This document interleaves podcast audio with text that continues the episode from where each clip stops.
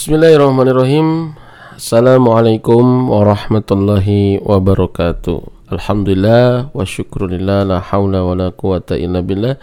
Asyhadu an la ilaha illallah wahdahu la syarikalah wa asyhadu anna Muhammadan abduhu wa rasuluhu alladzi la nabiyya wa la rasula ba'dah amma ba'du. Subhanaka la ilma lana illa ma 'allamtana innaka antal alimul hakim.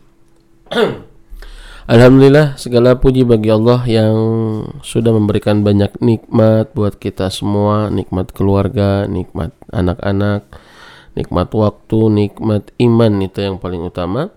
Dan kita bersyukur kepada Allah, kita masih diberikan kesempatan untuk mengumpulkan bekal pulang ke hari akhir nanti atau pulang ke akhirat nanti. Dan mudah-mudahan kita bisa memanfaatkan waktu-waktu yang tersisa ini selalu dengan amal soleh, dengan kebaikan, bukan dengan perbuatan yang sia-sia. Tidak lupa salawat serta salam semoga terlimpahkan kepada tauladan kita Nabi Muhammad sallallahu alaihi wasallam kepada keluarganya, para sahabatnya, tak terkecuali kepada kita selaku umatnya yang berupaya untuk melaksanakan sunnah-sunnahnya. Baik para ayah, bunda yang dirahmati oleh Allah, para pendengar sekalian, insya Allah di kesempatan kali ini saya akan melanjutkan materi ya sharing terkait dengan pendidikan iman yang kemarin kita sudah sempat bahas di episode pertama tentang apa pendidikan iman dan kenapa begitu ya. Ya, apa pendidikan iman? Pendidikan iman adalah ya uh, pendidikan yang diberikan kepada eh, anak-anak kita supaya imannya terawat, terjaga ya. Dan pendidikan iman bukan seberapa banyak syariat yang dibebankan, bukan seberapa apa namanya banyak nasihat yang diberikan, tetapi bagaimana menumbuhkan keyakinan terhadap Allah dan hari akhir. Itu inti daripada pendidikan iman. Dan kita pun ngebahas kenapa kemarin harus kita sebagai para orang tua yang melakukan pendidikan iman ini kepada anak-anak kita. Yang pertama adalah karena ini adalah syarat keselamatan di akhirat. Iman adalah syarat keselamatan di akhirat. Jadi para bunda, para ayah yang sayang ke anaknya, ingin ngumpul bareng bersama di akhirat nanti, maka rawatlah imannya, begitu. Karena walaupun iman ini sudah ditanamkan oleh Allah Subhanahu wa taala semenjak anak dilahirkan ke alam dunia bahkan di alam ruh ya. Sebagaimana yang sudah kita bahas di surat uh, apa namanya Al-A'raf ayat ke-172 di mana Allah Subhanahu wa taala berfirman a'udzubillahi minasyaitonirrajim wa id akhadha rabbuka min bani adama min zuhurihim dzurriyyatahum wa ashhadahum ala anfusihim alastu birabbikum qalu bala syahidna an taqulu yaumal inna kunna an hadza ghafilin Artinya kurang lebih dan ingatlah ketika Tuhanmu mengeluarkan keturunan anak-anak Adam dari sulbi mereka dan Allah mengambil kesaksian terhadap jiwa mereka seraya berfirman, "Bukankah aku ini Tuhanmu?" Allah berfirman demikian. Mereka menjawab, "Betul, Engkau Tuhan kami, kami menjadi saksi." Kami lakukan yang demikian itu kata Allah agar di hari kiamat kamu tidak mengatakan sesungguhnya kami Bani Adam adalah orang-orang yang lengah terhadap keesaan Tuhan.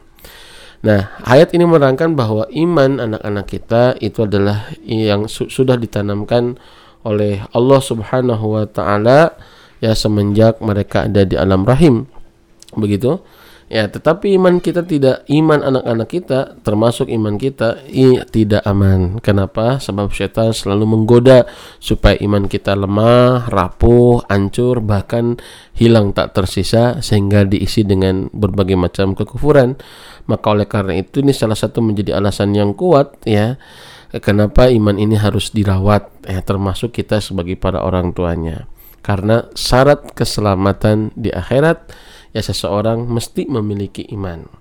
Yang kedua, kemarin kita pun sudah bahas karena pokok dalam pendidikan Islam maksudnya adalah ilmu jika ingin bermanfaat maka tumbuhkanlah imannya. Makanya tidak heran kalau ya ada orang yang strata ilmunya makin tinggi tapi terkadang tidak makin banyak berfaedah, makin malah banyak makin banyak melahirkan masalah begitu ya di dunia ini, maka bisa jadi ya ilmunya tidak terkelola karena imannya tidak tumbuh. Yang ketiga, yang rahim dari karakter atau akhlak yang baik itu adalah keimanan. Berbicara pendidikan karakter jelas itu adalah berbicara pendidikan iman.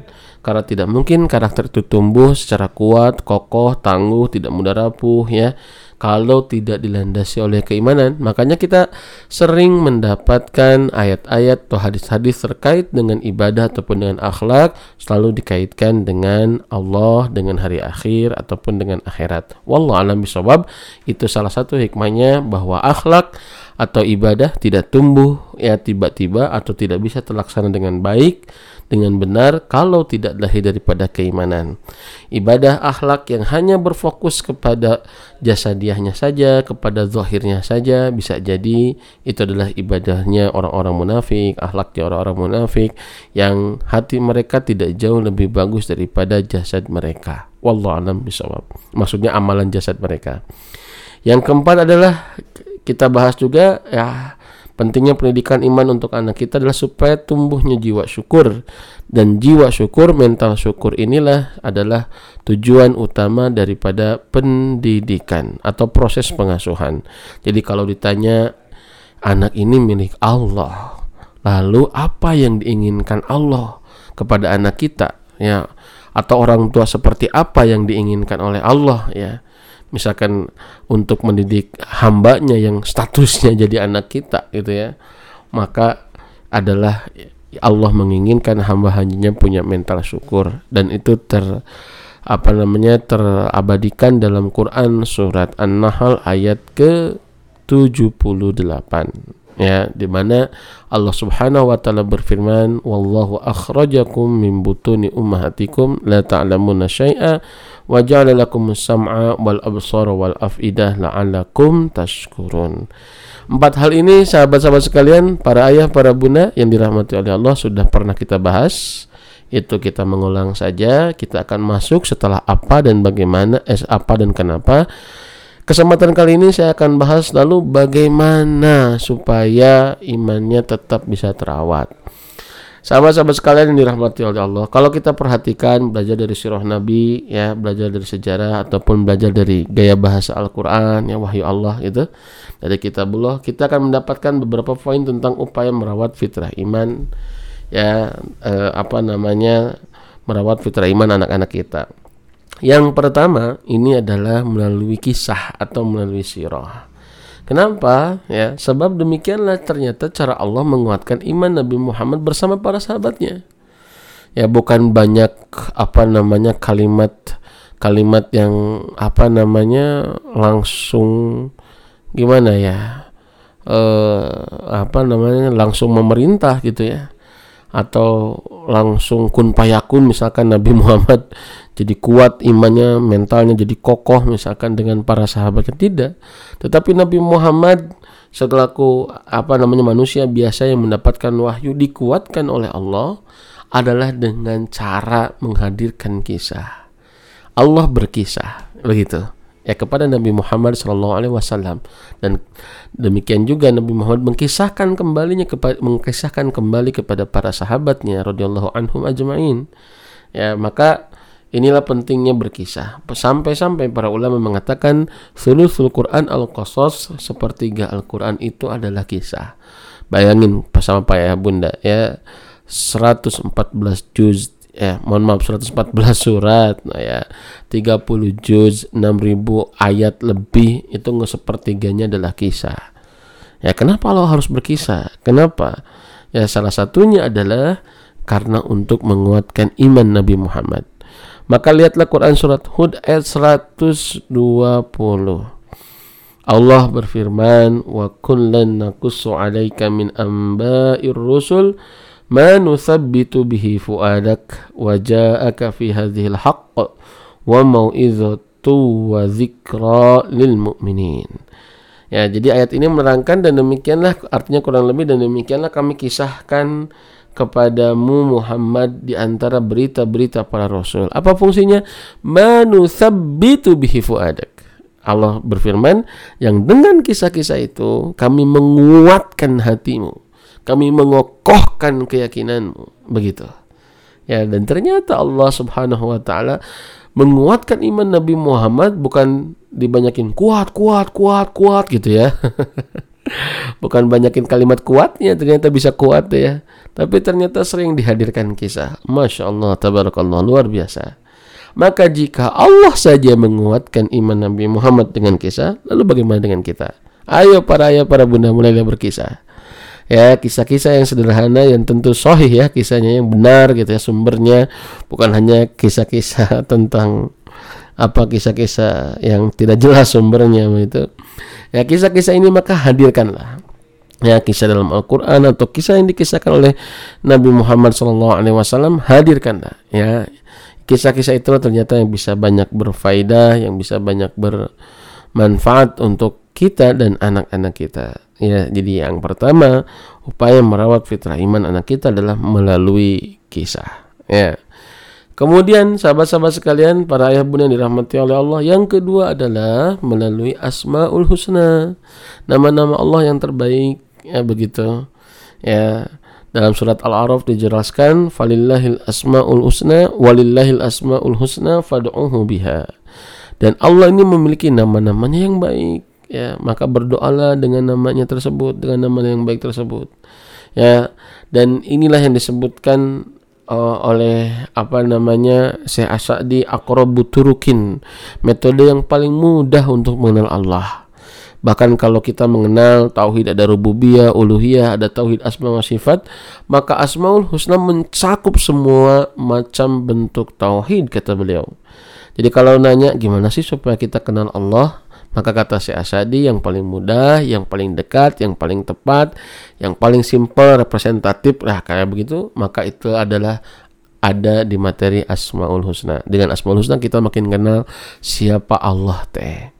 Ya sehingga apa? Ya kalau keyakinannya kepada Allah ini kokoh, kuat, insya Allah ya kepada Rasul, kepada Quran, kepada orang tua gitu ya begitu. Dia akan memiliki adab yang baik. Maka sebelum kita nuntut akhlak anak-anak kita ya karakter anak-anak kita yang baik maka sesering mungkin kenalkan Allah. Wahai para orang tua jangan sampai anak kita ingin berbakti kepada kita kita sering mengenalkan kehebatan kita tapi kita lupa mengenalkan kehebatan Allah. Ya kita sering kisah-kisah terbaik tentang kita tapi kita lupa bagaimana ya kehebatan atau kisah-kisah baik ya kepada apa namanya kebaikan-kebaikan Allah. Hadirkanlah ya Allah Rahmannya Allah Rahimnya Allah sebagai Al-Ilah ya dengan Allah sebagai Al-Malik Allah sebagai Al-Qudus As-Salam Al-Mu'min ya dengan sederhana tentu dengan bahasa anak-anak kita ya begitu. Jangankan untuk anak-anak, bagi kita-kita saja yang sudah dewasa ingin mengenal Allah, ingin tumbuh imannya, sering sering mungkin kita mengkaji asma-asma Allah yang indah, yang baik dan itu dampaknya luar biasa. Maka tidak heran kalau Nabi Muhammad SAW memerintahkan kepada kita ya mohon maaf bukan memerintahkan mengabarkan kepada kita dalam riwayat Al Imam Al Bukhari inna lillahi tis'atan wa tis'ina isman mi'ata ila wahidah Allah ini punya 99 nama atau 100 kurang satu Waman ahsaha dakhalal jannah. Ini nih poinnya dengar ini. Waman ahsaha dakhalal jannah. Barang siapa yang menjaganya, dia bisa masuk surga. Ya dia sudah apa namanya dia bisa masuk surga. Baik sahabat-sahabat sekalian yang dirahmati oleh Allah ya. Inilah keutamaannya. Barang siapa yang bisa menjaganya, dia masuk surga. Waman asoha. Nah asoha ya sampai dimotivasi gitu ya sama Rasul yang menjaga semua husna ini bisa masuk surga. ya, tapi ternyata ihso kata para ulama ya, masda daripada ahso itu ya. Ihsa itu yang disebut menjaga, memelihara, ini bukan hanya menghafalnya.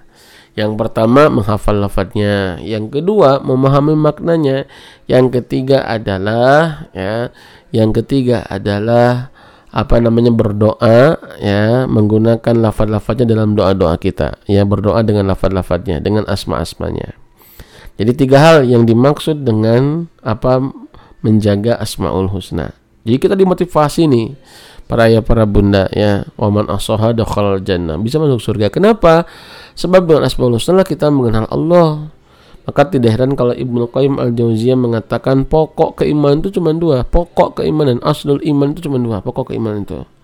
Ya apa kata Ibnu Qayyim? Yang pertama adalah ma'rifatullah, yang kedua adalah terikat dengan aturan Allah dan Rasulnya. Ya gitu. Jadi yang pertama ini adalah rahim daripada poin yang kedua. Maka ma'rifatullah ini luar biasa pentingnya untuk kita, kehidupan kita dan terutama juga kehidupan anak-anak kita. Begitu. Maka kalau kita ingin anak-anak kita tumbuh imannya, ya, kokoh imannya, ya, maka seringlah kita mengenalkan Allah melalui asma-asmanya. Allah Maha Baik, ya.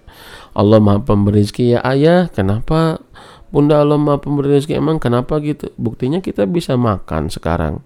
Jadi Allah yang ngasih rezekinya. Nah, mungkin bagi kita itu terlalu sederhana, tapi bagi anak masuk alam bawah sadar yang terngiang-ngiang teringat-ingat dampaknya luar biasa. Ketika mau tidur kita bilang assalam ya Allah tuh maha menyelamatkan. Kenapa gitu ayah? Allah maha menyelamatkan. AA main atau akang atau teteh misalkan yang main dari pagi sampai siang sekolah beraktivitas belajar masih dijaga sama Allah. Ya diselamatkan dari berbagai bahaya. Assalam. Allah teh maha selamat atau maha menyelamatkan ya. Walaupun assalam itu Allah maha selamat ya. Mohon maaf. Atau bisa kita hadirkan misalkan an-nafi.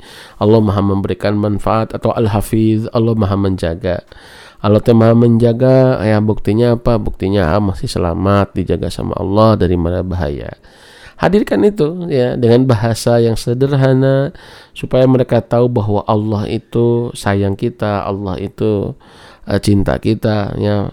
Bahkan kenalkan yang pertama itu Al-Khaliq, Allah yang menciptakan. Ya ketika kita berjalan di malam hari lihat itu ada apa? Oh bulan, masya Allah cantik banget ya. Dede tahu siapa yang nyiptain bulan? Kita bilang Allah. Siapa dek? Allah gitu ya. Diajarkan hal-hal sederhana kayak begitu. Insya Allah itu sebagian daripada menumbuhkan keimanan anak kita kepada Allah Subhanahu wa taala. Sahabat-sahabat sekalian, ya, kemudian yang ketiga adalah bagaimana upaya kita merawat fitrah iman anak kita. Yang ketiga adalah melalui ayat kauniyah. Ayat-ayat kauniyah alam semesta ya BBA belajar bersama alam. Lihat langit lihat bulan lihat bintang lihat apa namanya lihat lautan lihat tumbuh-tumbuhan lihat hewan. Nah itu. Ya itu hal yang sederhana. Dan ini banyak diisyaratkan dalam Al-Quran. Banyak diisyaratkan dalam Al-Quran. Al-Quran selalu mengajak ya sampai dalam Quran surat Az-Zariyat ayat ke-20 ya apa namanya? Allah berfirman fil ardi ayatul lil mukinin wa fi anfusikum afala tubsirun. Dan di bumi ini banyak tanda-tanda kekuasaan Allah bagi orang-orang yang yakin ya. Dan pada diri kalian apakah kalian tidak memperhatikannya? Kita disuruh lihat diri kita. Ya makanya kalau kita lihat gaya bahasa ya, Al-Quran yang membantah orang-orang kafir, orang-orang musyrik, orang-orang yang takabur gitu ya, Allah selalu kaitkan dengan hal-hal yang sangat sederhana banget, gitu ya, sangat sederhana sehingga orang itu mudah tersadar, oh ternyata yang nyiptainnya Allah ya begitu, banyak ya coba ya begitu sampai kita lihat aja yang sederhana di surat Al-Baqarah Allah berfirman ya ayuhan nasu abudu rabbakum alladzi khalaqakum Wahai manusia, beribadahlah kepada Tuhan kalian yang telah menciptakan kalian. Jadi pertanyaannya ketika ketika ada nanya, kenapa kita harus beribadah ke Allah? Karena Allah yang menciptakan kita. Selesai, alasannya kuat kan? gitu. Allah Al-Khaliq, Allah yang menciptakan begitu. Ya, subhanallah. Ya, di surat yang sering kita baca, yang sering kita dengar ya, afala yang zuruna ilal ibli kaifa khuliqat wa ila samai kaifa rufi'at wa ila jibali kaifa nusibat wa ila ardi kaifa sutihat ya diajak kita untuk melihat dalam sekitar kita sama Allah apakah kalian tidak memperhatikan bagaimana uh, unta diciptakan kan? Bagaimana langit ditinggikan bagaimana gunung dipancangkan bagaimana bumi dihamparkan. Itu subhanallah. Afala yang turun kata Allah. Apakah kalian tidak memperhatikannya? Apakah kalian tidak melihatnya? Ya gitu Ya, prakteknya gimana Ustaz? Ya, bawalah anak itu ke outdoor begitu atau rekreasi ke laut itu hanya bukan hanya sebatas bakar ikan, berenang gitu ya. Ya, atau di kehidupan seharian kita ya gitu. Kenalkan laut misalkannya kalau kalau kita rekreasi atau di kehidupan sekitar kita misalkan ya kita mendapatkan ada pohon, ada tumbuh-tumbuhan ya kita bilang masya Allah ya kita nggak pernah kasih rasa ke ke pohon ini eh ke tumbuhan ini atau misalnya ke buah-buahan ini. Tapi ternyata Allah berikan rasa yang berbeda-beda pada sumbernya tanah yang sama air yang sama. Ya begitu ya waktu iman. Dan inilah hakikat iman karena hakikat iman itu adalah di mana seorang hamba makin mentakzimkan Allah makin mengagungkan Allah. Ya begitu sahabat-sahabat sekalian. Terakhir dan ini poin yang keempat adalah dengan sesering mungkin kita menghadirkan Al-Qur'an atau berinteraksi ya dengan Al-Qur'an. Itulah salah satu menguatkan iman juga membersihkan hati ya dengan di kita talkinkan, dengan kita perdengarkan, dengan kita apa namanya itu uh, uh, uh, mengkajinya gitu ya dengan kita uh, mentadaburinya sehingga nambah iman kita kepada Allah karena Al-Quran adalah wahyu Allah.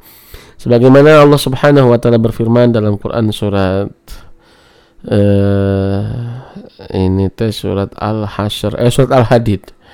Ya surat Al-Hadid. Ya ayat 16 ayat ke-17 di mana Allah berfirman alam yakni lil ladzina amanu an ta'khsha qulubuhum li dzikrillah wa ma nazala minal haqq wa la yakunu kal ladzina min qablu fatala alaihimul amadu qulubuhum wa kathiru minhum fasiqun.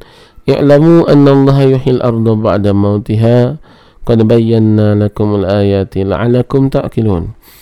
Belumkah tiba saatnya bagi orang-orang yang beriman supaya lebih khusyuk hati-hati mereka untuk zikir kepada Allah dan lebih khusyuk ya kepada apa yang telah diturunkan oleh Allah secara benar yaitu Al-Quran. Janganlah mereka orang-orang beriman seperti orang-orang ahli kitab atau yang telah kamu berikan Alkitab.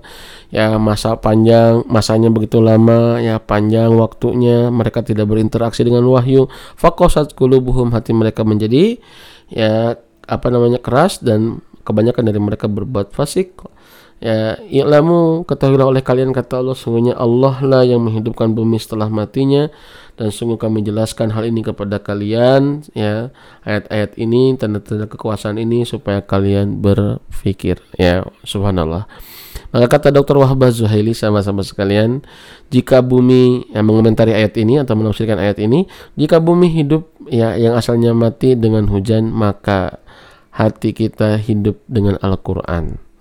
Ya maka untuk memelihara iman merawat fitrah iman seringkanlah anak-anak kita termasuk kita tentunya ya para orang tua berinteraksi bersama Al-Qur'an lewat membacanya lewat apa namanya eh, mentadaburinya dan tentu yang lebih jauh dari itu mungkin kita bisa memulai untuk menghafalnya.